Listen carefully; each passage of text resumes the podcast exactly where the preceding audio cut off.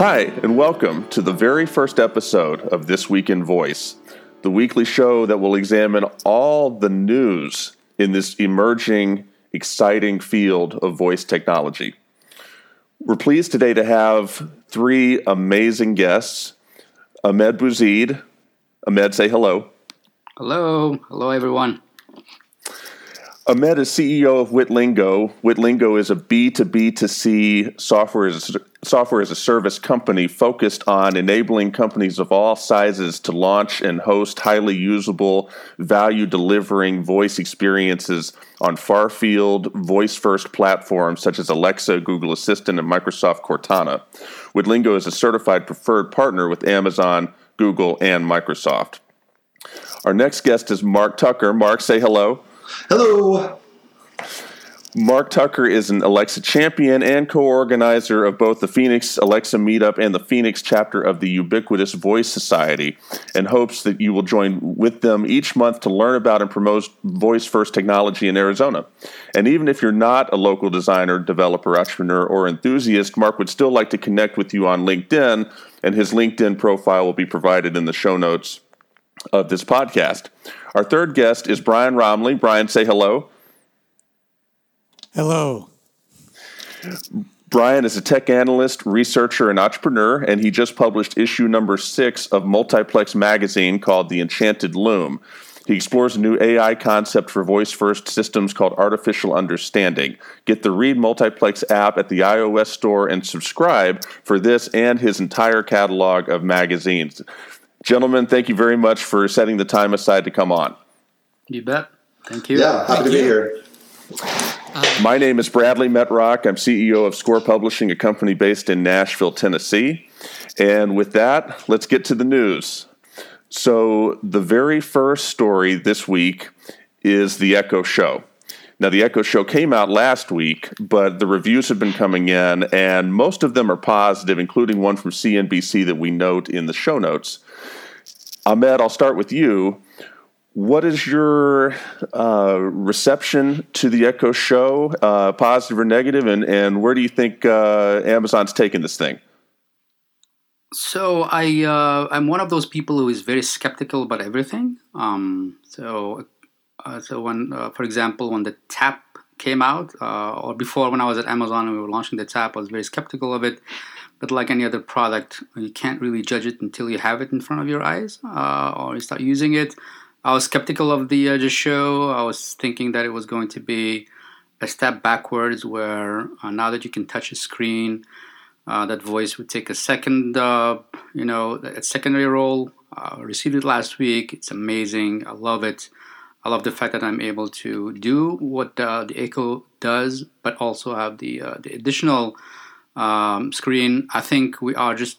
I'm just myself. I'm just starting to explore it for real and thinking of use cases and there, there are limits to our thinking and our thinking is enhanced and helped when we have something in front of us so my my, my reaction really is i love the product i think it's going to go uh, very far it's going to open up a whole new set of use cases of multimodality and um, I'm, so i'm looking forward to uh, having it be part of my my uh, my daily life I received uh, the Echo Show the day before um, our last series of meetups, and uh, took it to to the meetup, and it, and it, it got some good uh, positive feedback from the people that were there. Um, I had a series of d- different devices. I had an Echo, um, a, a Dot, I had a, a Dash Wand, and a and an Echo Show there.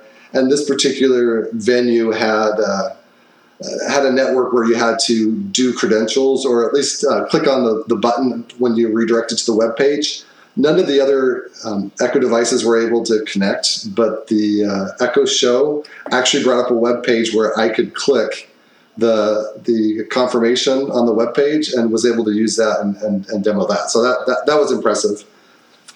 So I, I'm looking at it from a developer perspective. I, I'm excited. There's documentation is just barely coming out. It's definitely going to be a voice first, screen second uh, platform. It's not uh, a tablet that's hooked on to uh, the show by any means. And in fact, I, I watched a review on, on YouTube where uh, the reviewer was uh, giving it bad marks because it wasn't more of an interactive tablet experience. And I, that's definitely not what Amazon's going for here.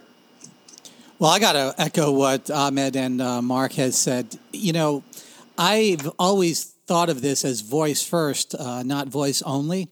And uh, Echo Show is exactly the type of system that I ultimately think we're all going to be having, but not necessarily with the screen tied into the device.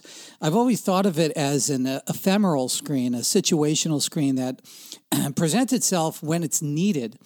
And Echo Show is the first generation of that. And it is a wonderful product, uh, actually, very robustly designed. I got inside of it, and the speakers are very hefty uh, extremely powerful amplifier. I think it beats the uh, original Echo as far as sound quality and fidelity. The dynamic range, I would think, is slightly better, uh, but uh, the power of the speaker, especially in front of it, is better than the uh, original Echo.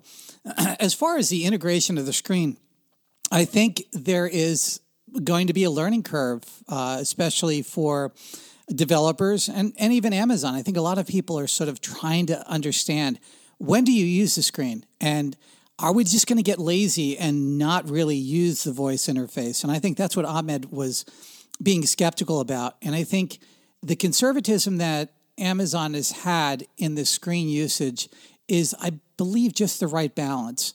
But I think in the future, while you're talking, you may wind up wanting to see some images in real time rather than waiting for it to complete. I guess that's the best way I can say it.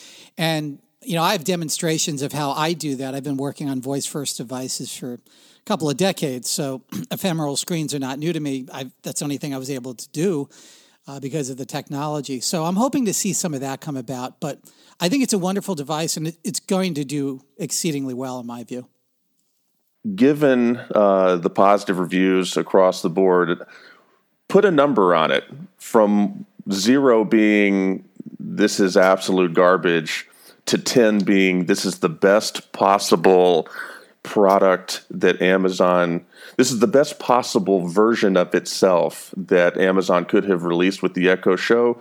Uh, each of you give me a number, and Brian, you can start first. 7.5 and it has nothing to do with the quality or Amazon. It just has to do with where we are in the arc of development. Yeah, um, Mark here. I'll go ahead and give it an eight. I'll, give you an example.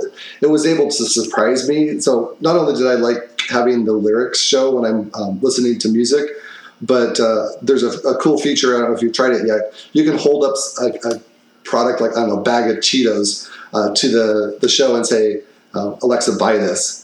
And uh, it, these sparkly things appear on the screen, and all of a sudden it uh, comes up with the, the, product listing that you could purchase on Amazon. Yeah, I, I think 7.52 or 8 is probably the right right grade. Um, uh, just to echo, we're going to be using the word echo many times, I guess, right? Um, just to echo the uh, the sentiments of both uh, um, Brian and Mark, I think uh, the product is rich enough for us at this point to understand that we are going to discover as we go along what to do with it, which is uh, uh, which is what a great product is all about. Is you don't know exactly the limits of what you can do with it unless you use it, um, and so because of that, I think I think we are. This is an MVP, a minimum viable product. I think for sure um, this uh, embodiment of a screen and a speaker in one place is only the first iteration. I think we'll definitely be living in a, in a world later on where um, your voice is ubiquitous and also uh, images and touches are ubiquitous so that you can freely in your normal life uh, as a three-dimensional human being be able to call upon technology to help you uh, in real time um, so you can go on with your three-dimensional life as opposed to being trapped by a device or an interface. You know, I got to circle back around. I, I fully believe what uh, Ahmed, everything he's saying, perfect. Mark also, you know, and Mark brought up a really interesting point, and I really think that the fundamental use case is going to be voice commerce uh, for the Echo Show. I, there's absolutely no doubt it's a magical experience. Like Mark said, you hold something up, it knows what it is, uh, barcode especially, and boom, it's it's ready to go and that's always been the hidden agenda with Amazon. It's also, if we get into it, um, Alibaba. Uh, it, both companies, very large e-commerce companies, moving into voice commerce very efficiently. And finally, you know, I don't know if anybody got to try the uh, video calling. The video calling feature is absolutely yes, I did. It's magical. Uh, you know, we we had dinner with grandma at the table, and she's eating, we're eating. Uh, my kids are interacting. It, I, all I could say was a magical experience, and I could see it really dominating uh, families that are separated. It really touches people. Yeah, I, I, uh, Brian, I did, and that's actually why I give it a little bit higher score. I think probably eight, eight and a half for a nine. The the video the video calling was phenomenal. Uh, I called my parents uh, using it, and uh, it's very easy to see how you have this thing sitting on your desk in your office, and you just tell it to call somebody, and it calls them. And yeah, you know, you could do it on your phone, but it's just very underrated uh, how great it is to have it be hands free. So that's story number one, and uh, appreciate uh, those uh, perspectives on that. Um, hey, we'll move hey, to our second. Yes, Can I yes, say sir. Just, just, I just want to say one last thing about that. There, sure. I haven't been able to do the calling feature on the show yet. I, am in this uh, subclass of people that uh, that doesn't have an Android phone or an iPhone. Um, or and, and and right now that's what you need to be able to set up the show and and, and there I guess I have a concern that uh, that there is a direction that maybe from Amazon that's going that that, that they're going to require these certain things. So um, there's different ways to set up the application. You can go through web, you can do through a tablet or through a phone, and, and right now you have to have one of those two phones that I mentioned before, an iPhone or an Android phone, to even set up this. And so I'm thinking, you know, the people that don't, group of people that don't have smartphones, maybe uh, maybe parents or grandparents that you want to set this up for, and they don't have um, uh, even you know a smartphone. So there's a certain subclass of people that can't use these features right now, and I'm not sure if it's a trend from Amazon or if the other technology just hasn't caught up yet. Uh, so are, are, you sure uh, you can't do through a web browser, Alexa? That yeah, I tried. I tried that. The option's not even there. Um, so I've, I've, got yeah, I've got to call out to uh, okay. uh, an evangelist from uh, Amazon that's going to be uh, checking in for me, but I haven't heard back yet. But yeah, that right now there was a, a problem I, with that. I, I, can tell you that that's um, that's already being worked on. The the the design. I think they overlooked a couple of things, and I think in the next iteration it won't be more than a you know software download where you'll just be able to drop in. It will, will you know detect the Wi-Fi, and you're ready to go. And Mark, I encountered that myself, uh, where it surprised me that I needed to get my smartphone on. I was, I was looking around like, is there some other way to do this? And it didn't appear like there was. But it's good to know that they are uh, working on that, which, which, uh, in my opinion, I agree with you. They should. The second story we've got is that Samsung is producing its own smart home speaker powered by Bixby, which is Samsung's voice assistant. And since the uh, third story we've got deals with Alexa, Brian, I'm going to let you take this one uh, first. Well, thank you. Uh, Bixby is a interesting creation by Samsung. And a lot of people have made the mistake of thinking when we look at Bixby, we're actually looking at Viv, and we aren't. And, you know, I, I, I feel kind of bad for the Viv team because a lot of what Bixby is presented thus far and its implementations have been not uh, really uh, taken as being a, a, serious attempt to equal Siri or, or Google Assistant. Uh, Bixby was originally designed for um, uh, primarily Korean uh, language, uh, later on a, a, few other Asian languages, and really has not done extremely well with English. Whereas Viv is a completely different platform. Now, the question remains is how quickly can the Bixby team uh, assimilate what the Viv team has produced? I'm not certain if that's going to take place in a very fast, uh, you know, an accelerated way. The problem with Bixby, I think, ultimately is going to be when they move on to an independent platform, a voice first platform, will it be compelling enough for people to want to move in that direction? Um, I'm not. I'm not convinced yet. Uh, I have seen some improvements in Bixby. I've got to see some very early alpha tests, and they've gotten much further down the line. And I do like the fact that they're enriching and expanding the voice first platforms. I mean, it is radically expanded in 2017, and it's going to quadruple in 2018. So uh, I think Bixby needs to be there. I think they need to hopefully integrate Viv uh, in a much deeper way. But let's also shift to one other concept, and that is the real reason why Samsung acquired uh, Viv, and that is Samsung is looking at, let's call it voiceifying everything that they make. And this is a radical departure in user interface. I believe it's going to be the best radical departure we've ever seen as humanity. Um, I have appliances. I, I, have a washer and dryer. I really don't how to know how to use. And here's uh, Bradley. Here's the thing that really is crazy. I bought these things because they had really sophisticated operating systems. Apparently, really nice touchscreens. They could do everything, but you just don't even want to do it. You, you kind of the nerd of you says, "Yeah, let's do this," and then it's like, "Just get me to clean white socks." The kids have been walking in the streets with these socks, you know. and so that's the subtext to all this is Bixby and Viv in some form is going to reach out through you through millions and millions of appliances door locks garbage cans televisions uh, appliances nuclear power plants. Let's not get those words wrong right? Because they do have machinery that interacts with that. And most specifically metal, medical uh, machinery. Uh, Samsung's working very aggressively for uh, a number of medical operations uh, to be performed purely by voice. And it sounds crazy until you see what somebody has to do uh, in a medical environment to get something done manually. You'll see that it dramatically changes medical experiences. So they got to get this stuff wired and they got to get it right. So it's good news, but it's just the beginning for Samsung. Yeah, uh, I just want to echo uh, Brian's uh, remarks in that I would be disappointed if uh, what um, what the what the iteration on their end as far as uh, voice first would be an echo-like device, meaning um, you know a speaker it can talk to from far away. Uh, one use case that I would love for somebody to to uh, to solve. Not that I watch a lot of TV, but the television being able to just say, I want to watch some baseball, and then baseball shows up, um, or I want to watch the Nationals, or I want to watch uh, something. Just that, and and, and, and, and then just make the remote control completely, um, you know, obsolete.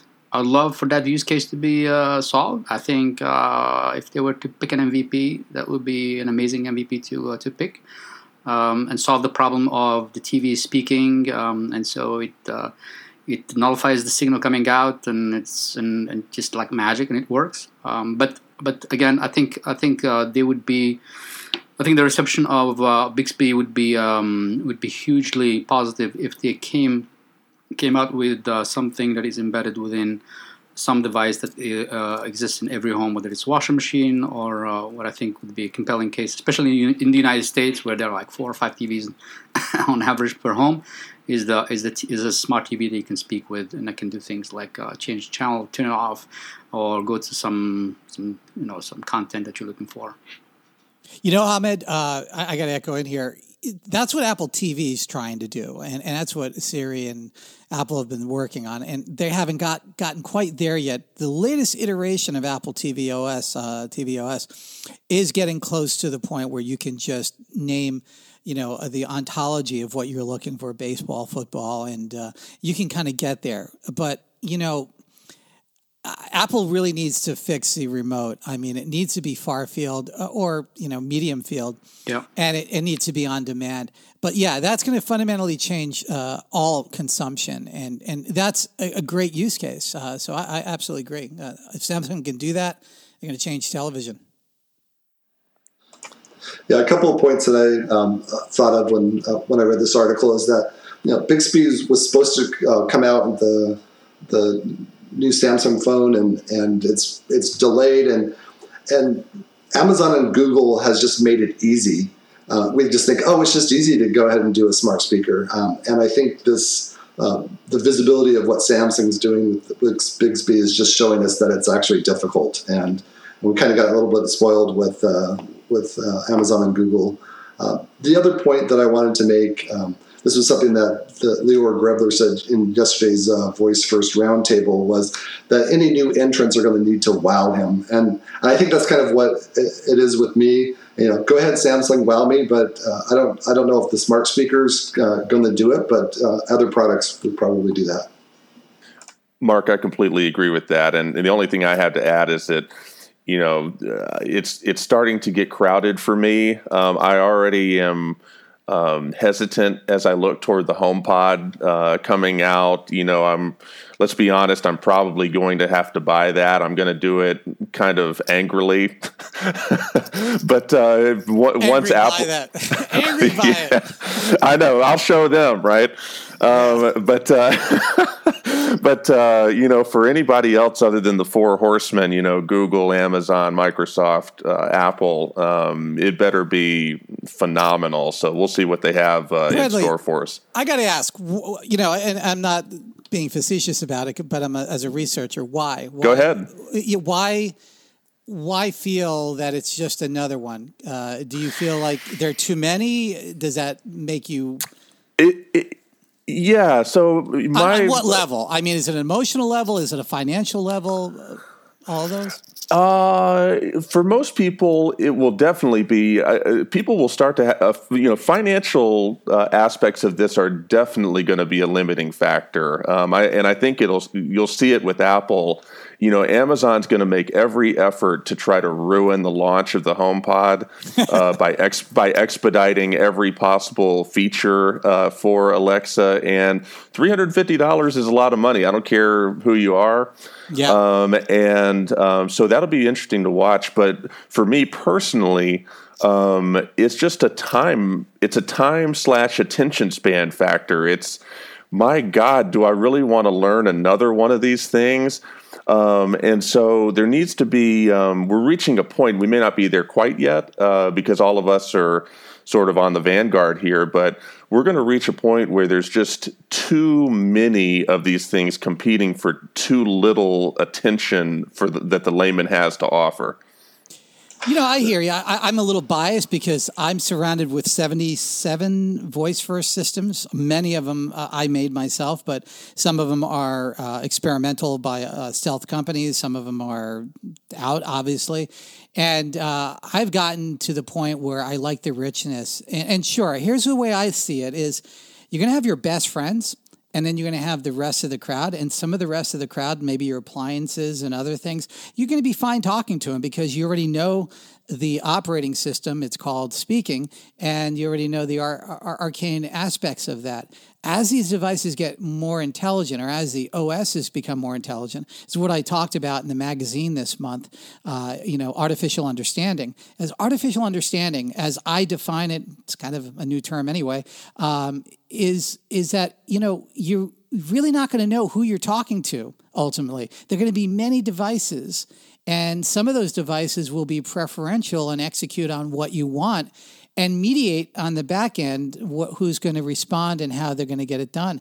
And it sounds kind of crazy, but really it comes down to resources and whether a Google can answer a question better or maybe Amazon can answer that question better. So it's really this idea of a personal assistant that's going to stand between you and these voice first speakers because none of these speakers these voice first systems, none of them are personal assistants, not even close. Siri's not even close, and they're the closest.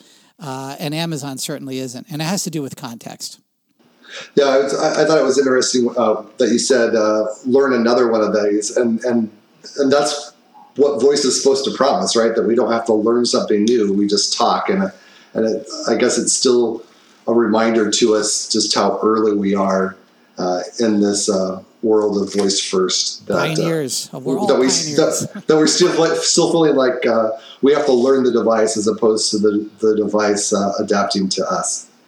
Yeah, I think I think we even though we think that uh, this has gone mainstream, I think we're still living in a bubble. Um, the vast majority of the people that I encounter in my daily life do not have an Echo or have heard of it. Uh, even people who are in the tech industry. Um, so I think I think Apple does have a shot big time uh, because most people who have an iPhone um, don't have an Echo um, and don't have anything that's voice, and they'll just see it as a natural thing to buy the latest and greatest, uh, you know, and that Apple is offering. So I think by no means one should uh, count Apple out, um, uh, even though the price point is higher. But then again, you know, uh, the people who buy iPhones and they buy watches, they are not very price sensitive. Uh, so I think I think next year, I think the, the pie chart or the market share is going to look a little bit different. Uh, one should never underestimate Apple, uh, even though a lot of criticism has been leveraged uh, or levied against them in terms of innovation. Uh, so I think I think the, the map will look a little bit different next year, which is exciting. I think we need to have competition amongst the uh, these big giants. I, agree, Ahmed. You know, and I've been fortunate enough to actually hear the sound quality. And again, as an audiophile, I was stunned by the quality. And it's it's a lot of people think in terms of music, right? But also think in terms of the fidelity of that voice and the ability for that voice to project, and just how. Um, in a sense, it's a magical experience because a voice literally feels like it's coming out of the room. Uh, and especially the new Siri, which is much more emotive, uh, a much more uh, expressive type of voice, where it, it, sounds like it was built for the new HomePod. And uh, and obviously, Apple is also playing upon the near field and the far field. Apple owns the near field voice first world. There's nobody else coming cl- close to uh, AirPods, and two years ago, I was talking about Apple eliminating, well, actually, seven years ago, I was talking about Apple eliminating uh, the 3.5 millimeter jack, and it's like that's crazy. People are going to get mad. And and what happened was once they got to understand the AirPod experience, and those of us who are cutting edge using it for voice first, you never go back. Most of most of the things I write, I dictate into AirPods. I mean, why do I need to type when I can walk around? I can jog. Uh, I mean, I, I wrote half the magazine while walking in the hills. I didn't type most of it, and you could tell by the way it looks because I need an editor. But um, you know, th- those functionalities you just can't you, you can't give up, and Apple's got an advantage there. And, and uh, so, Bradley, uh, just so that I don't forget the thought, Bradley, maybe one sure. one of these one of these, uh, uh one of these uh, editions of the, the roundtable, we can do maybe a section on the pluses and minuses of, uh, of voice first because I think we're all champions but I think it would be uh, useful to all of us to think about what is the minus of voice first, because there are minuses. Uh, I'd be yeah. I'd be all in on that. It would be uh, great I, to, to, help us refine our thinking, as opposed to I think I think right now I think it's it's great for us to be evangelists. We have to to be able to push the field forward. But I think um, it would be good for us to think about what is the minus of uh, of uh, and, and, one minus that I see just to, to trigger the thinking for um, whatever next time we talk about this is is um is being cloistered, right? So having ear walking around with these ear earbuds and talking all the time and uh, having living in your shelf, so to speak. The mind is its own place, kind of a thing, as opposed to being um, a thing that lives and interacts with the outside world. Anyway, just just a uh, hopefully an idea that uh, that will turn into something. I personally no, I'm in complete agreement I, on that. I love it too. Yeah, I think it's a great idea because I hear people all the time talking about it. Uh, yeah, and uh, I, trust me, there's plenty of people who tell me, "What is this voice first FM thing? Like, you know, how do you know this is going to stick?" Um, you know, some variation of that question, and uh, you know, all the people in this podcast right now, we know um, that there's no turning back, but we also know that there's uh, still a lot of hurdles in front of um, uh, in front of the the sector, and it would be good to dissect those further. And one final thing, Brian, some of us uh, are still very salty about the removal of the headphone jack. um, I won't I name names, but uh, I didn't do it. but uh, and you know, part of it too, and I don't mean to open a can of worms here, but uh, the AirPods communicate with each other with Bluetooth that passes through your brain, and and I'm not in, in, incredibly comfortable with that. Um, and, and, that's not the least. That's by far not the only reason, but it certainly has not gotten as much attention as it will when someone sues Apple for that, which absolutely will happen.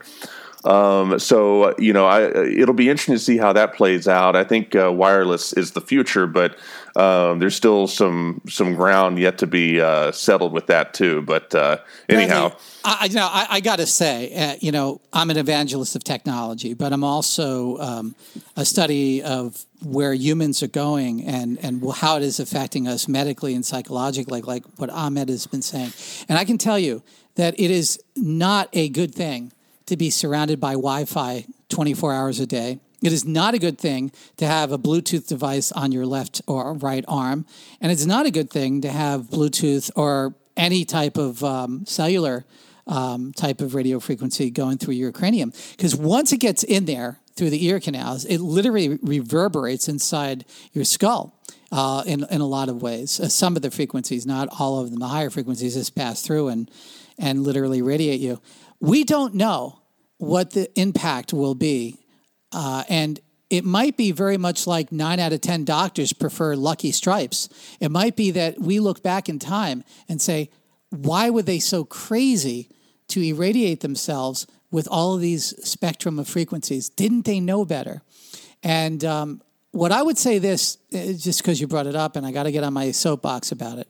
Go ahead. If you, if you have young children and you have them in front of uh, specifically cellular uh, devices that are active cellular, and they're in very early, and if pregnant women, absolutely. Any of those early developmental moments where brain functionality is being, uh, you know, formed is abundantly important to, to read up on the literature, to really understand that some of the studies were done by cellular companies, and to realize the model that they used was a, a, a military individual uh, of 25 years old, their skull. They used those tests. Those tests are the defining tests for how uh, cellular frequencies pass through the cranium. And, um, you know, that does not really match a developing fetus or a, uh, a skull of a child that hasn't even been crystallized and formed. So there's a lot to be said about this. And I see children when I'm outside, and again, I'm, a, I'm an evangelist of technology, and they have their kids with their phones up to their head, listening to things, talking, or holding a, an active cellular phone for hours at a time. And it sort of breaks my heart because you know, we brought this technology about and we don't even know what the impacts are going to be. So that's my public service announcement. Yeah, no, I completely agree with you, and I think uh, you know that's eloquently stated. I'll let that sort of sort of uh, stay, and and uh, yeah, I mean you're you're right. We there's a lot more that has to be litigated, and I mean literally and metaphorically, um, but also uh, you know there's a lot more that just uh, society has to find out about all this technology and it'll be interesting to watch uh, as it happens. We'll continue to have a front row seat. Um, I'm going to move on to the story number three here, which is uh, that Alexa has passed 15,000 skills, more than doubling since the beginning of the year. So I wrote about this uh, myself earlier in the year that uh, there seemed to be a um, uh, an exponential uh, increase in what we're seeing with Alexa skills, but and apparently we're still seeing it because this was news this week. Mark, I'll start with you. Uh, what are your thoughts on uh, the plethora of uh, Alexa skills and the growth that we're seeing? Yeah, that sounds good. Um, just a little bit about my background. I'm actually a fairly newcomer to the Alexa platform. I haven't even hit my year mark. I've only been uh, doing this for about 10 months now. Long background, you know, programming, uh, mostly Microsoft technologies. But when I started this uh, 10 months ago, there were 3,000 skills. And uh, you'd get a t shirt if you. Um, if you were able to uh, certify a skill and deliver it, and and now, just basically on average, we're getting about a thousand new skills um, a month. And I'm excited for the fact that it's what it's telling me is that the platform is very approachable to developers. Um, but there's a lot of novice skills out there. Um, I guess to, to put it nicely, um, a lot of very basic uh, skills that are out on the market. And and uh, if you're part of this, the Alexa Slack group, I encourage you to, to join. If you're not, there's uh, there was quite a bit of eye rolling last month. Uh, in June was the first month where Amazon would get you a, uh, a dot if you uh, certified. And this year, uh, this month, sorry, it's uh, a dot plus socks. Uh, so there's, like I say, a bunch of eye rolling. I'll, I'll, quote somebody from the, the Slack group. It says, "Yep." 2,500 free dots means another 2,500 waste, hastily written, narrow focus, easily certified, minimal skills, bloating the skill store anyone want to beta test mine? So uh, it's just it's. Just, so there is a little bit of. Uh, I, in one side, I see it because I, I, think the, the novice skill developer of today might just be the next brilliant uh, skill developer that pushes the platform. So, in a way, I'm excited to see so many developers joining, but I, I do see that there's going to be a problem uh, with you know what do you do with all these skills. Yeah, I, I definitely agree. I think uh, I think Amazon needs to move on from uh, the the numbers uh, game. I think uh, they've made their Amazon has made the point or has validated the point that there's energy and interest in voice. I think the next thing they need to do, and they need to do it as soon as possible, is to enable people to monetize their skills. If you want to build a great skill, it's going to cost a lot of money.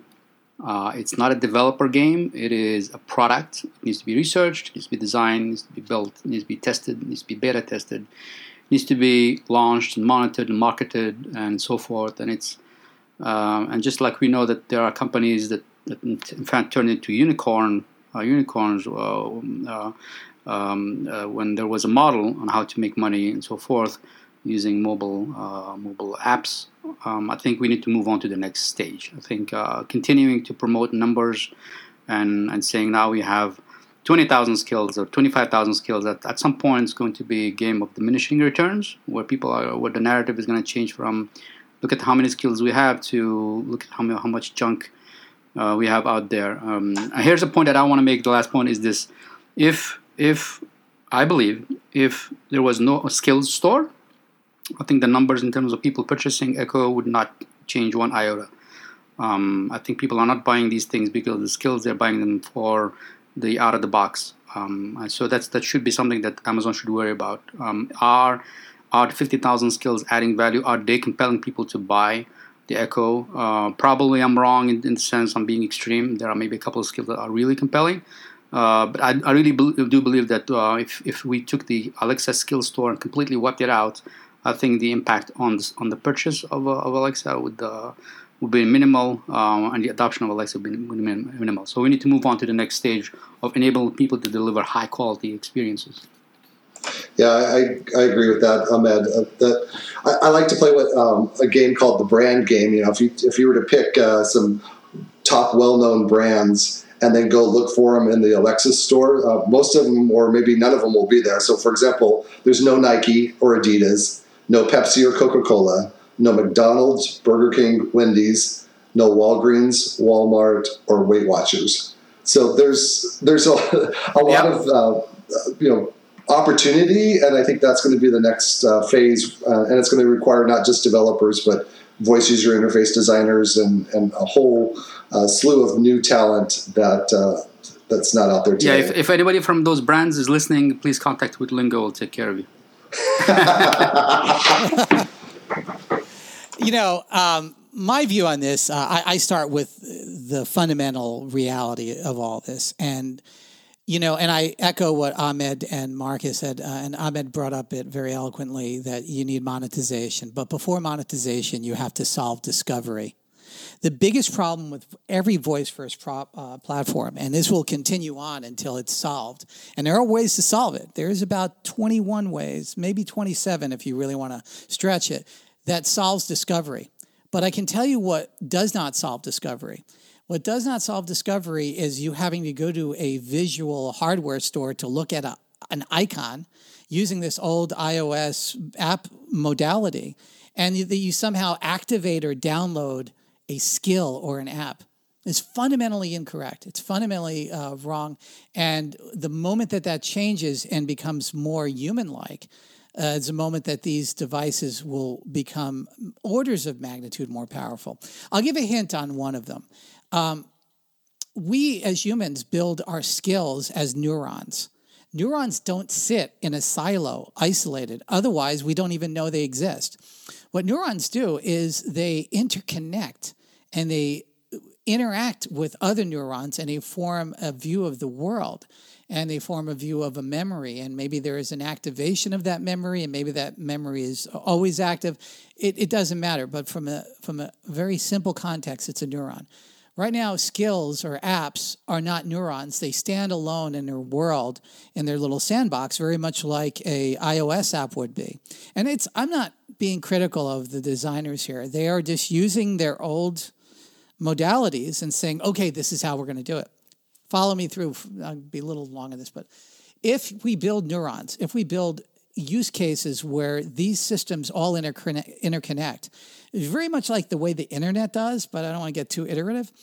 then all of a sudden the value of each individual neuron is, of course, great, but the sum total is even greater. And now, discovery is also does this app, quote unquote, exist? And then invocation. How do I remember how to get to it? This whole idea of using certain keywords to try to activate a skill is abundantly insane because there are only so many domain names, there are only so many ways that you're going to be able to, uh, you know, take. There might be a, a, kid that takes over the the uh, ability to activate Coke. And then Amazon might say, well, this is a better skill, or maybe Coke gets to own it. But after a while, there are going to be some uh, generic, uh, quote unquote, domain names, if you will, uh, inside the Alexa uh, lexicon that they're going to have a, a, fork in the road. There's 9,000 uh, skills that can be activated with it. And then after a while, I did a study on this. Uh, at, at current rate, in four years, basically you're going to run out of invocation words. You're going to you're not going to have them. And then you've hit the hard wall. So the problem is fundamentally that there's not enough people like Ahmed, I include myself and a few other people I know in the world that are sitting down and thinking this through and saying, "Hold it. We've gotten here. This is great. We've proven that voice is going to work. But oh my God, we've painted ourselves in a corner Let's tiptoe around the edges before we get our fit, feet in red paint, and let's find a way to solve this. And this is a huge problem for everybody involved. Some of the folks on the Viv team were looking at this. This is something I've been studying for the better part of the last 10 years. It's been keeping me up at night, obviously, as you can tell. So the answer is we literally have to rethink discovery, invocation, and then monetization. Yep. Yeah. All these other things are irrelevant. I don't care if there's 100 million skills. If you can't remember how to get to them, there's never going to be an invocation of them. And uh, how do I find that they exist? Yeah. So, yeah. Agreed, Brian. Uh, absolutely. I, I, Ahmed. Yeah. yeah. Um, no, definitely. I I think you and I are, are definitely in, in, agreement. I think the, the, the full team here agrees that discovery is the primary problem right now. I think I think what Amazon did was was good as an MVP. I think they had to piggyback on Absolutely. A, on a concept yeah. that everybody understood, which is a store. You go to there, but I think uh, and I've written a, a, short piece on that. I think Google is definitely going about it the right way, which is um, there is a way for you to say, uh, "Hey Google, ask blah for this," right? But they're also building a layer where you you just say, uh, "Hey Google, um, I want to find out what the stock is for Facebook," and it, uh, the, whatever it is, meaning the intelligence that's mediating between you and the plethora or whatever uh, uh actions they call them actions in Google yeah. out there, um, it, it, that intelligence uh, sort of figures out. Uh, which among the actions is the best one for you, and so forth, and so that you don't have to remember to say uh, the name of a brand or some kind of an invocation, um, there is a, a, semantic analysis of what you said with the, with context. And again, I'm, I'm just theorizing about how they probably are going about it because it's sort of a black box. But in essence, what the, the, the problem trying to solve, which is a very hard problem, uh, is the problem of you saying things naturally and it discovering for you uh, the service that it has in its ecosystem to deliver um, or to solve the problem you're trying to solve uh, with with uh, with the burden, uh, which is what makes this interface very compelling. With burden, burden being completely on the artificial, let's call it, interface as opposed to you. Mm, the burden being on you not having to remember how to invoke something, but just speak it naturally. And since it's a neural network, hopefully uh, it will learn to learn how to answer you versus somebody else versus somebody else versus somebody else um, uh, and give you what you want given the way you speak or how you talk or how people in general talk. So i think i think directionally i think we are uh, going in in, um, in a, uh, we're pointing in the right direction. And I think uh, Google is consciously playing uh, is not playing the game of, uh, of, of, Amazon, which is they're not playing the number game they they are going about it in a different way which again which is great for for us uh, competition is great uh, and and and they are they're going they're trying to solve the, the problem of discovery in the right way which is to take over the uh, the, the, the burden I got to ask you know my idea is that everything is interconnected like a neuron right once we start building these actions and they become interdependent. And this interdependency, mm-hmm. I think, is a really important part. What if one of the neurons leave? What if, like, I go into your brain and I pull out a memory, and then all of a hmm. sudden, a thousand other memories are impacted because of the, mm. this interdependency? See, what I'm what I'm essentially saying is, once you go down this path, you are stuck with the idea that you literally have to build a very high contextually aware true personal assistant yep. that is uniquely with that person. Do you see that as as as the, the ultimate directional? Yeah, absolutely. No, I mean you, you definitely have uh, thought about this a lot more than, than I have, but I definitely agree with the with the uh, with the with the sentiment and uh, and the um, and, and the uh, the understanding. I think you have a lot more involved than I do. That we need to have something that is um, highly integrated, uh, that is personal, that uh, that is deep uh, and that once we dip into the world of language, um, we have to we have to embrace the full complexity of, of how we do things as human beings because it's really a really really complex. I love uh, I love that analogy yeah. though, right? That, that, that hugely, complexity, right? Yeah, it's hugely complex. Yeah. Yeah, and, and but it's it's solvable in your mind, right? I mean, we're not talking about trying to climb an, an artificial mountain, right? Yeah, I mean, you've been down yeah. this road. Yeah, yeah. I, th- I, think I think what, what I what I do you think is that we need to keep in mind what we're trying to do, which is to make people's lives better, right? Um, as yeah. opposed to replicating yeah. a human being, right? To the extent that we can make people's life better, and for me, a better life is a a natural life and, and, not one that is infested by gadgets and so forth, right? But one that allows you to have a conversation with, with human beings in 3D. You hear their voice, you touch them, you you know do things, and because I, I think I think you made that. I think you wrote an article where, or you, or, or I think I read something or a tweet where if you compare the amount of time uh, that that it took for us to evolve and all that stuff up to the point where yeah. we started to interact with technology. This is no more than a dot in a long line, right? We are we yeah. are we're, you know so there's hubris in thinking that we can actually create technology that is going to overcome uh, our innate our innate needs to be fulfilled human beings, right? Our innate needs to be fulfilled human beings is to be able to engage with other human beings in a natural way, which is voice, conversation, face to face, touch. And unless and, and if we don't do that, then we are in a state of I don't know, anomie, um, where we're not completely ourselves. Um, anyway, so I'm, I'm, getting on my soapbox again. yeah, no, that, that, that's actually beautiful. And I got to say this the idea that humanity was designed to type uh, this last issue of Multiplex magazine, I went yep. into Broca's area. Uh, you know, when when you understand that the brain is actually telling you what to type and you have to transcribe it.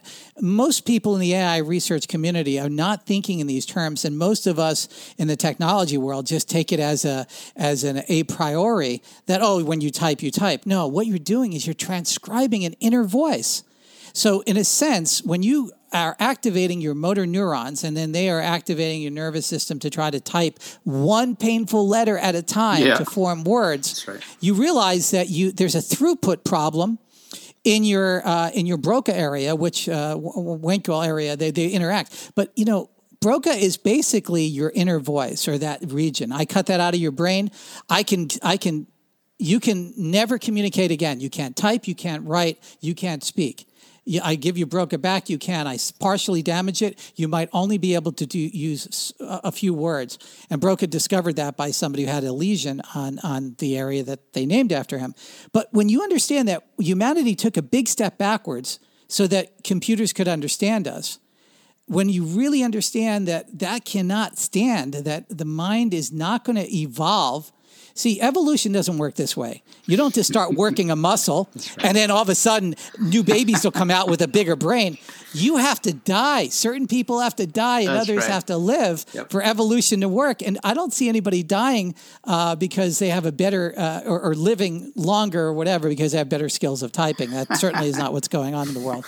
So when you understand why voice first, I, t- I say this go back to Broca, study his area, study how that we're literally transcribing everything as a voice in our mind. It's literally, think about when you type.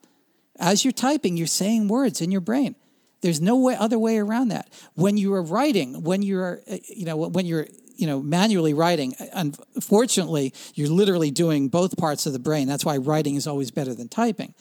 But as pro as a programmer, I, I, ten years ago, twenty years ago, I would have really wanted to argue. I'd get mad at me for saying this stuff, but it's the reality. It's reality. We're designed to speak, and that's why voice first is going to dominate.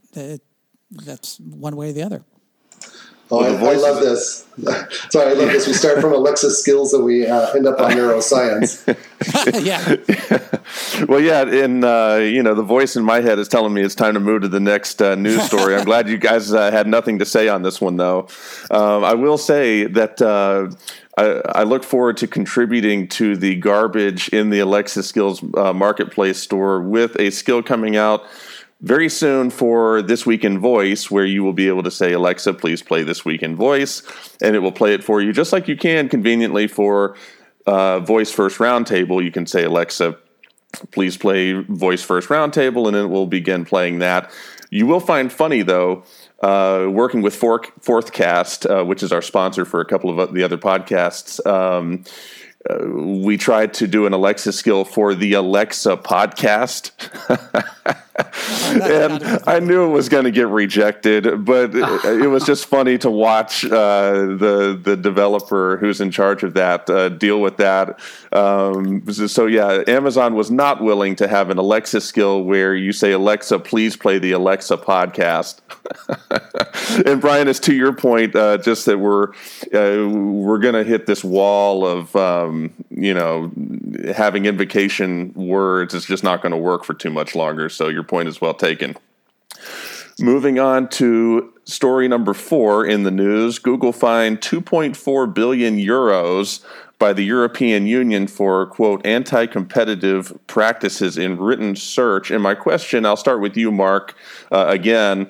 Um, will this impact uh, acceptance, adoption, et cetera, for Google uh, Home uh, and Google Assistant, or is this just uh, sort of irrelevant? I, um, you know, this definitely isn't my specialty. Um, I, I do personally find an issue if, if Google's, you know, preaches consumer first and then ranks up uh, its products higher. I, I, I, do have a problem with that, but long term fallout, I don't know that there's going to be any, and, and I don't know that it's going to affect voice. That's that's my short analysis. Okay.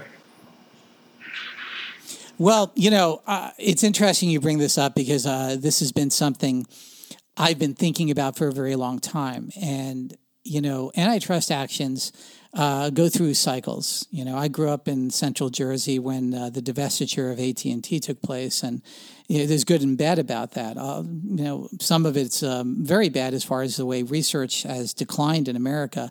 Uh, you know, AT&T led that for a very, very long time. But anyway, we, we have a history to show us what this looks like within what happened with Microsoft. And it turns out all of that work of um, trying to regulate Microsoft really didn't do anything. Uh, ultimately, Microsoft lost their dominance because technology passed them by. And um, what is going to happen, I believe, is yes, does Google sometimes not do the right thing? Uh, the, I would say probably that's very true. Uh, is it the province of regulators to regulate? Yeah. And do they need to be threatened sometimes? Absolutely. Um, but when it comes to voice, it's going to be a very critically important uh, problem. Problem number one is what is going to dominate? If, in fact, the uh, invocations, like we talked about, go away, who's going to get to control that in your voice first system? How much is somebody going to pay, perhaps, to to uh, uh, to take over certain words? And is that in the best interest of the user when they're asking for things? You know, that's problem number one. But it gets even more complex when we start talking about privacy. And I believe you know this whole thing about the antitrust actions and fines are going to set the stage for privacy actions and I believe the next 10 years, we're going to see a war over privacy like we've never seen before. The generation that said, hey, I don't care, I put all my whole life up there, big deal, they're going to start getting older. They're going to start changing their, a lot of their worldviews, and they're going to start saying, I want my privacy back. You don't have the right to know this. And to hand to Google something is they finally stopped fishing through Gmail. I think that's a very important beginning. I think it was overlooked by a lot of people And maybe it's a reaction to other regulation that was coming across. Maybe it's a reaction to the political landscape of 2016. I'm not sure. But uh, the bottom line is regulators are there to regulate. They're going to do things that are both in the interest of the, the people and, unfortunately, in the interest of perpetuating being more uh, uh, contentious in a regulatory environment. It's the best way I can see it. Yeah, Ahmed. Very, very briefly, I, uh, I well, I, am always sympathetic to uh, any any any entity that challenges uh, big moneyed interests. So, uh, government that challenges a massive um, entity that has inf- infiltrated our lives, like uh, like Google. Um, probably Google has infiltrated our lives a lot more than Apple, for example, because everybody uses Gmail, and Gmail is where most of our lives happen in a recorded way and in a way that you can search and so forth. Anyway, so I'm sympathetic, uh, and I love the fact that uh, Europe has challenged Microsoft and has challenged Google, and, and, and they need to be kept in check. Number one, number two, um, I think the voice, the voice, especially the voice, uh, the, the, voice interface is one um, that um, it has pluses and minuses. The minus of voice is that it is very constraining. You, if you search for something, you don't have in front of you the leisure of a screen where you can see multiple results and you can uh, click on this and, and do your uh, you know your search on your own terms to find what you're looking for. So you're a lot more susceptible to manipulation. So if, if Google, for example, is promoting certain certain results and provides you with those with that answer, and that answer is not purely or uh, a clean um, um, rendering of what is the best result out there, but is influenced by some moneyed interest um, you as the user um, trusting, and as most users are, uh, the, you know, most users are not like us, skeptical and think through things and wonder about what are the interest behind this and that. Just look at technology; they believe that it's done, um, and it, it is actually uh, delivering the best uh, outcome out there. Uh, and so, therefore, they are a lot more susceptible to manipulation. And so, I think the problem is more acute with voice, uh, just because of the nature of the interface. And so, um, I'm looking at this at this uh, this particular challenge very closely to see what uh, how they're going to resolve it. Um, I don't think it's uh, like all all problems that are worth solving. I don't think it's an easy problem to solve. So um, I'm anxious to see what's going to happen next. Okay, and that's uh, that's a segue into our fifth story, uh, which is a positive story about Google. That uh, Google Home was just released in the United Kingdom, and one thing I'll throw in here before uh, tossing this to to y'all is that uh, I was unaware that Google Home uh, recognizes up to six different voices. And uh, I think that's really, really cool. I, have been, you know, I don't own a Google Home. That will change uh, soon. But um, you know, I've, I've sort of been waiting to see, you know, what naturally, when am I going to find out what the differences between Google Home and, and uh, Amazon's hardware are? And uh, I found that to be a fascinating yeah. one. Uh, so, so Google's doing a lot of good things, but uh, including they just uh, uh, went into this new market. So, Ahmed, I'll start with you. your thoughts? Yeah, absolutely. So I think, as I was saying before, I think Google. I'm very happy that Google is in the mix. I'm happy also that Cortana is in the mix. But for sure, Google is is trying very consciously to differentiate themselves from uh, the, the front runner, which is Alexa.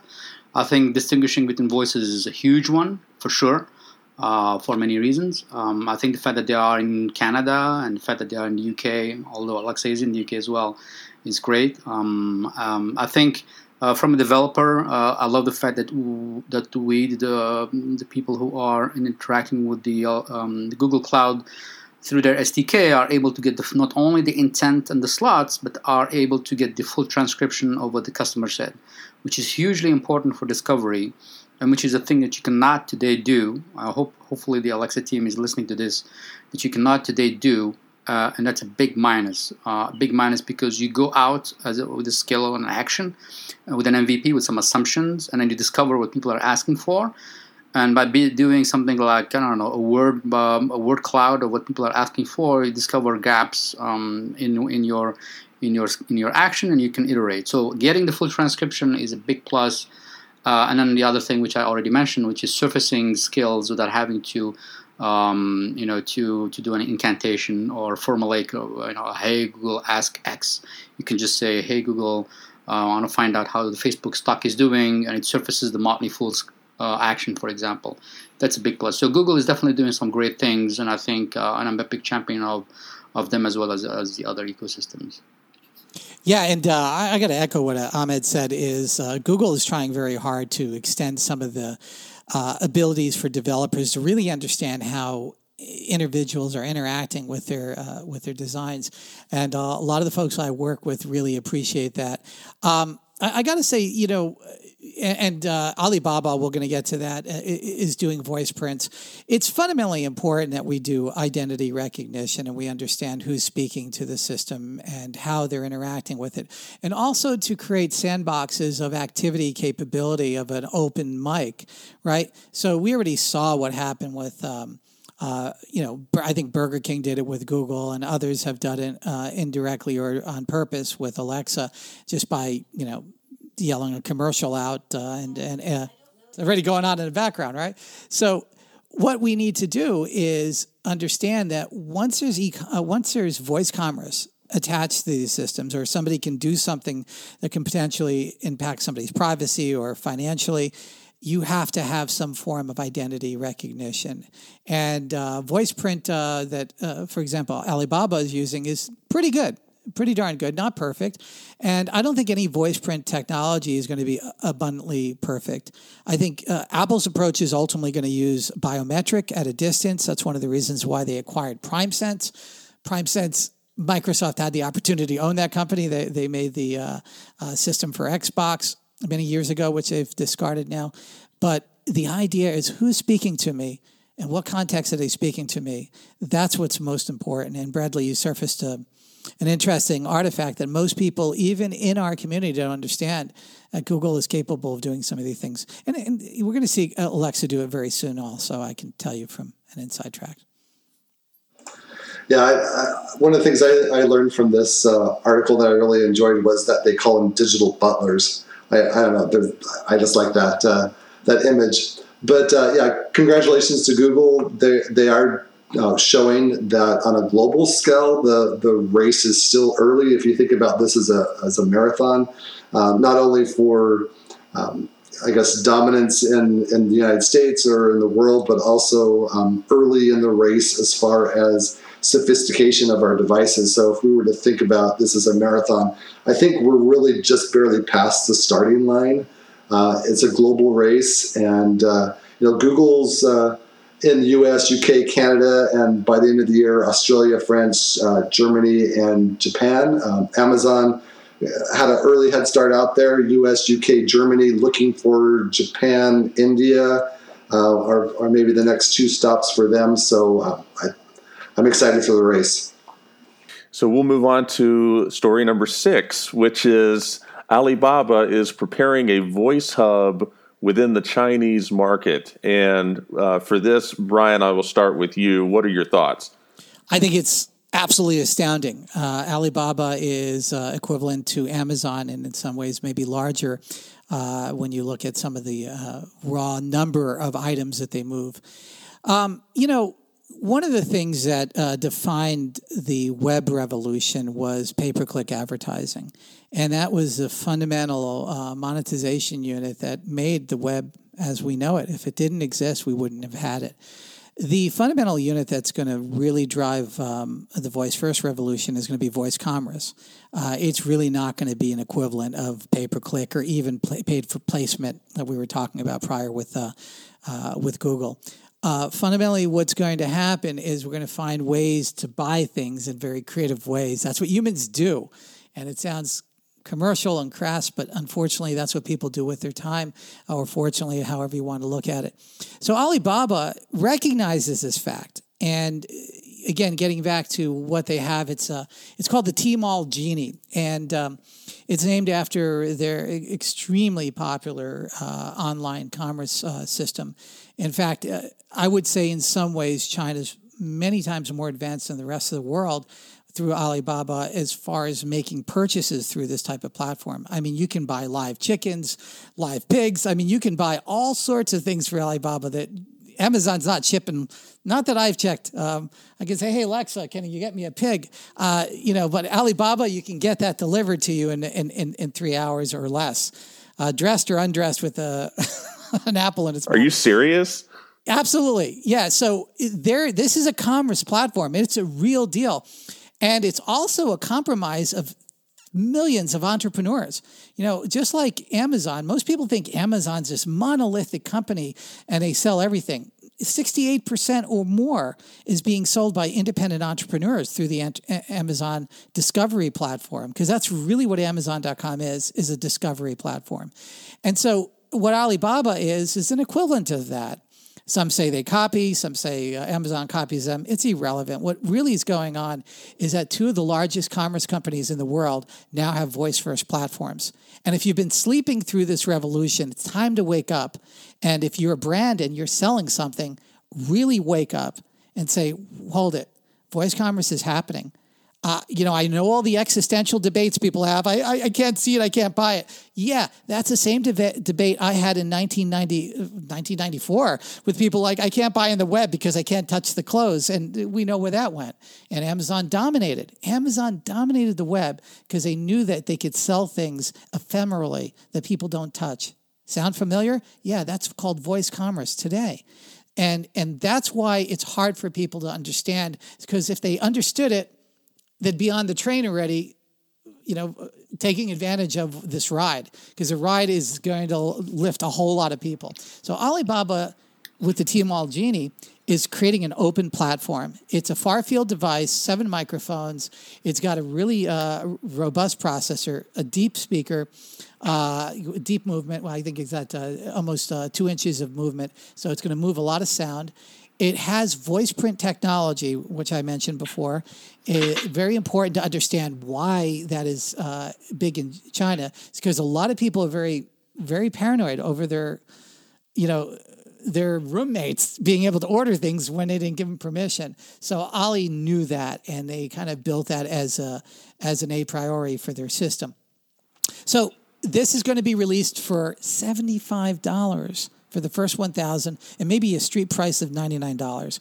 Uh, I'm predicting this to be, in the space of three years, one of the largest voice first platforms on the planet, uh, just because of how big Ali is and how aggressively they are going to move it. Yeah, just to piggyback on that, I think I think uh, the way the market has evolved in China eh, is very instructive in the in the following sense that what they took care of uh, the last multiple years is the uh, the plumbing, the emergence of uh, people being able to text anyone or any little business, um, chicken or, or, wood or buying of food, um, and that infrastructure is what is now enabling Alibaba to build on top of.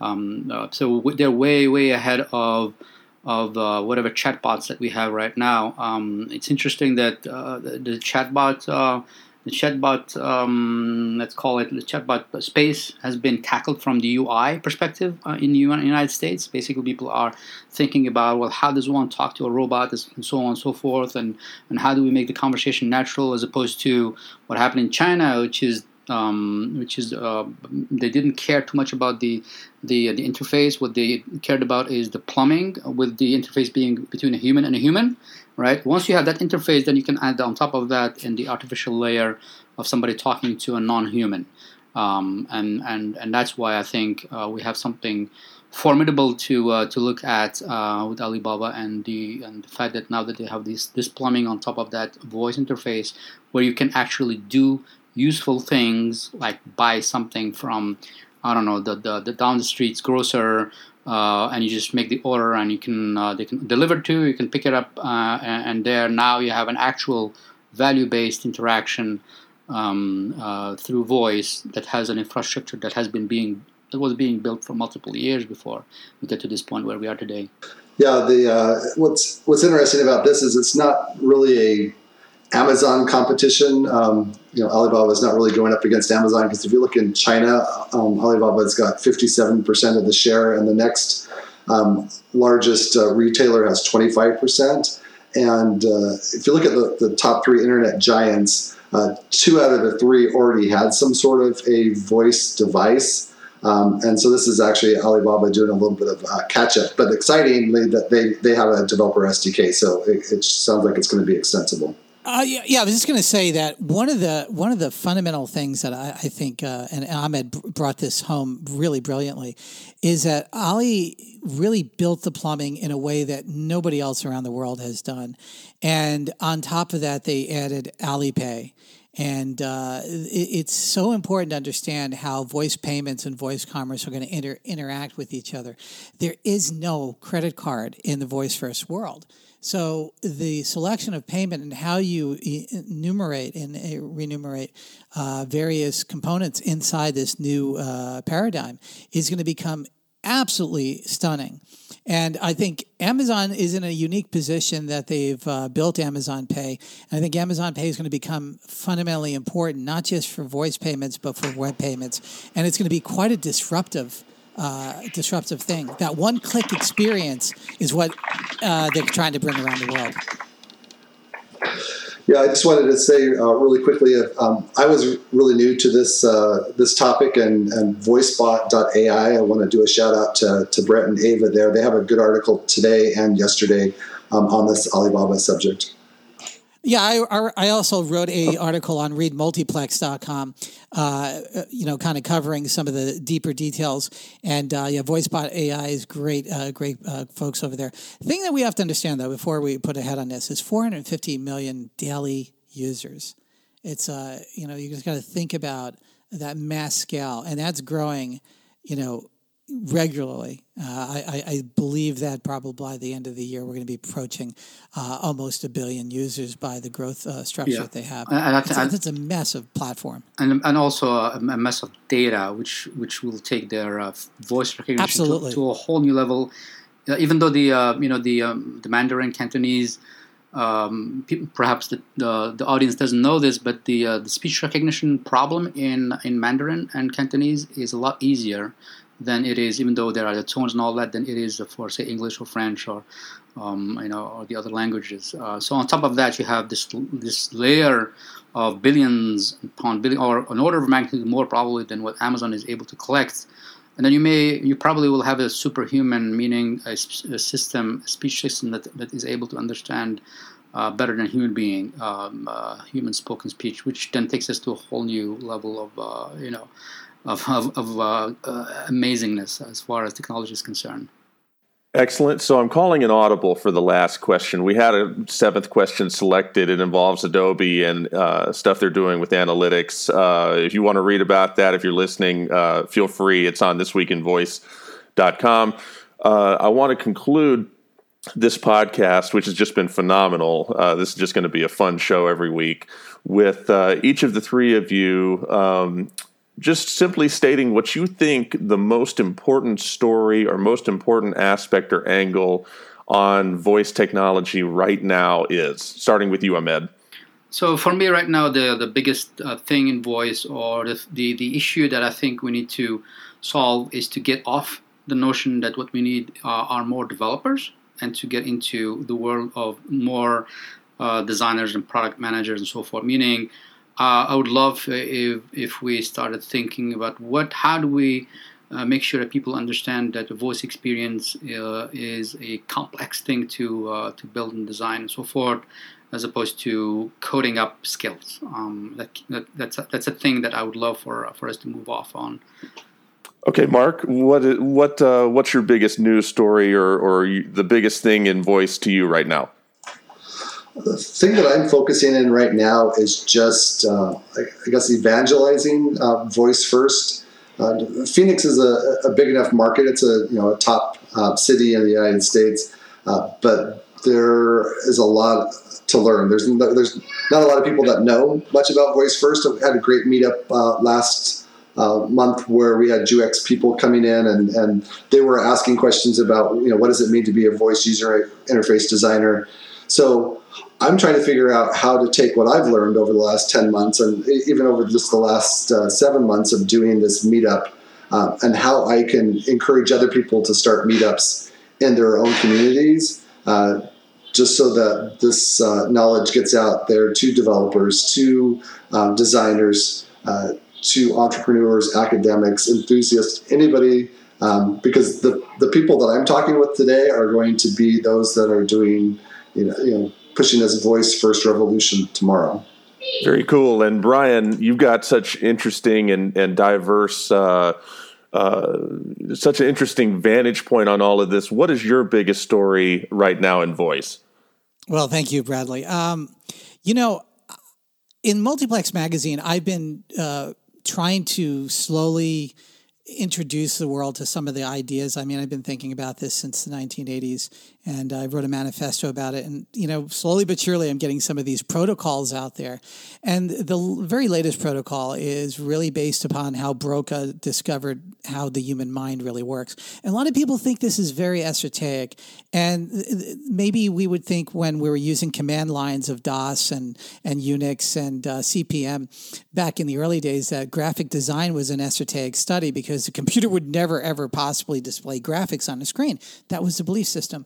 And today, just like what Ahmed was saying, is you know the mechanics of actually building skills. It's beautiful, and I want to evangelize that. But what we need is to draw people with psychological backgrounds, with uh, uh, anthropo- uh, anthropology backgrounds, uh, people who are lyricists, people who are poets. We're going to be talking to these devices through the same mechanism that we've used to uh, interact with other human beings. Artificial understanding is not about trying to make the computer become a human. What it's about is to try to have the computer understand the human in a much better sense. And so I'm really promoting, since I've finally released this term, I've you know, been holding it back for a while. I think it's time that we start talking about it. Uh, this whole artificial understanding is how does, how does a human brain come to a thought? How does that thought become a word or a sentence or an idea, you know, uh, transmitted to another person. And if the computer can understand that, our machine learning and artificial intelligence can understand that better, our throughput in interacting with these devices will increase by magnitude. There won't be a need for invocation. There won't be a need for all these other types of things. What will happen is we'll have a rich and diverse interaction with a personal assistant and what I'm really talking about is moving away from Q&A, question, what's the weather, answer, it's going to rain, to dialogues. And a dialogue means that it needs to know more context about you. And when it needs to know more context, then it becomes much more invasive in your life. And there's a whole lot of elements that come to that. So my biggest thing is we've got to start with what I believe is ground zero. Understanding the human, brain, understand that if we don't react – in building these things to a sense of how humans truly interact with each other, we're wasting our time. And that's one of the reasons why fundamentally chatbots have failed, is that they were single silos amongst themselves with the developer trying to guess at every possible way that somebody's going to state something. That's ridiculous. It's redundant. It's ridiculous. We're sort of still doing that right now with our voice first development. We got to sit there and think what invocations will people use? How will they ask? This is absolutely ridiculous and it's it's a mechanical process. Technology exists today where we can kind of sidestep that. Uh, it's just not being implemented, and so the revolution continues. But I think the real revolution is going to be in artificial understanding and how we wind up uh, really becoming a reflection of ourselves in our technology in a very meaningful way. Yeah, uh, on, on one last item, um, just to uh, amplify on all all all that uh, Brian has said there. Um, and that is that uh, I think it's becoming clear um, beyond the initial core circle, um, uh, this, this uh, the people on this panel and and, uh, and the community is that um, people are becoming aware that what we need right now are people from the humanities to, to step in into the into the into the fold. Absolutely, we need, we absolutely, yeah, uh, exactly. And and, and and and so there is a an article I just want to point out an article um, that Harvard Business Review um, published, in, I think in July, August, the latest issue, and the title of the, um, uh, the, of the article is "Liberal Arts Majors Are the Future of the Tech Industry." I believe that 100%. I think we need people who think about the full complexity of uh, of uh, the human existence and how we go about living our lives, and as opposed to push a button and something happens, um, which is more of an engineering kind of a, a worldview. Um, so read that article. It's fascinating and it's great that now it's um, I would say it's coming into the mainstream um, mainstream uh, consciousness that we need people who uh, think about the humanities, on top, obviously, of the entrepreneurs and the engineers and technologists out there. You know, I would cap it off like this. And, you know, if he was still alive, Steve Jobs would, well, I know as a fact, he would be championing voice to a level that we've never seen before. One of the reasons, one of the last acts uh, as a, an executive at Apple was to acquire mm-hmm. uh, Siri. Yep. And what, what Steve gave us is the smartphone and the uh, graphic user interface. And that was at the crossroads of engineering, uh, mechanical arts, computer science, and liberal arts. And we have drifted away from that quite a bit. We've gotten back into the mechanized way of looking things. And that yep. uh, article that Ahmed pointed out is beautifully written, very well documented. And, you know, a lot of us engineers, I come from an engineering background, but I obviously bifurcated a little bit over my life. Um, you know, we really need to understand what does this technology really going to do in our life? What, why are we heads down? It breaks my heart to see teenagers walking down the street, especially in San Francisco, yep. for maybe a mile and never lifting their head up. Yep. And, and wishing that there was a camera to show them that they're in a crosswalk so they still don't need to lift their head up. you know what I'm saying? It, it, that's not what we that's not what we evolved to. That's and right. so that's I, right. I always like to balance everything off. It's like we're gun ho about this technology, but like Ahmed said, it's got to be humanistic. It's got to be able to make us greater, not make us a slave. Gentlemen, thank you very much for setting the time aside. This was phenomenal. Um, thank you for everyone listening to this. Uh, we will aim uh, each week to bring you the most relevant, uh, most insightful news of the week. Um, so, guys, thank you very much for hey, being Bradley, part of our you. first uh, ever yeah, podcast. Thank you so much. Thank, thank you. you. very much. Thank you for your yeah, lots of fun. Fabulous. Thank you. Absolutely. So, for the first episode of This Week in Voice, thank you for listening, and until next time.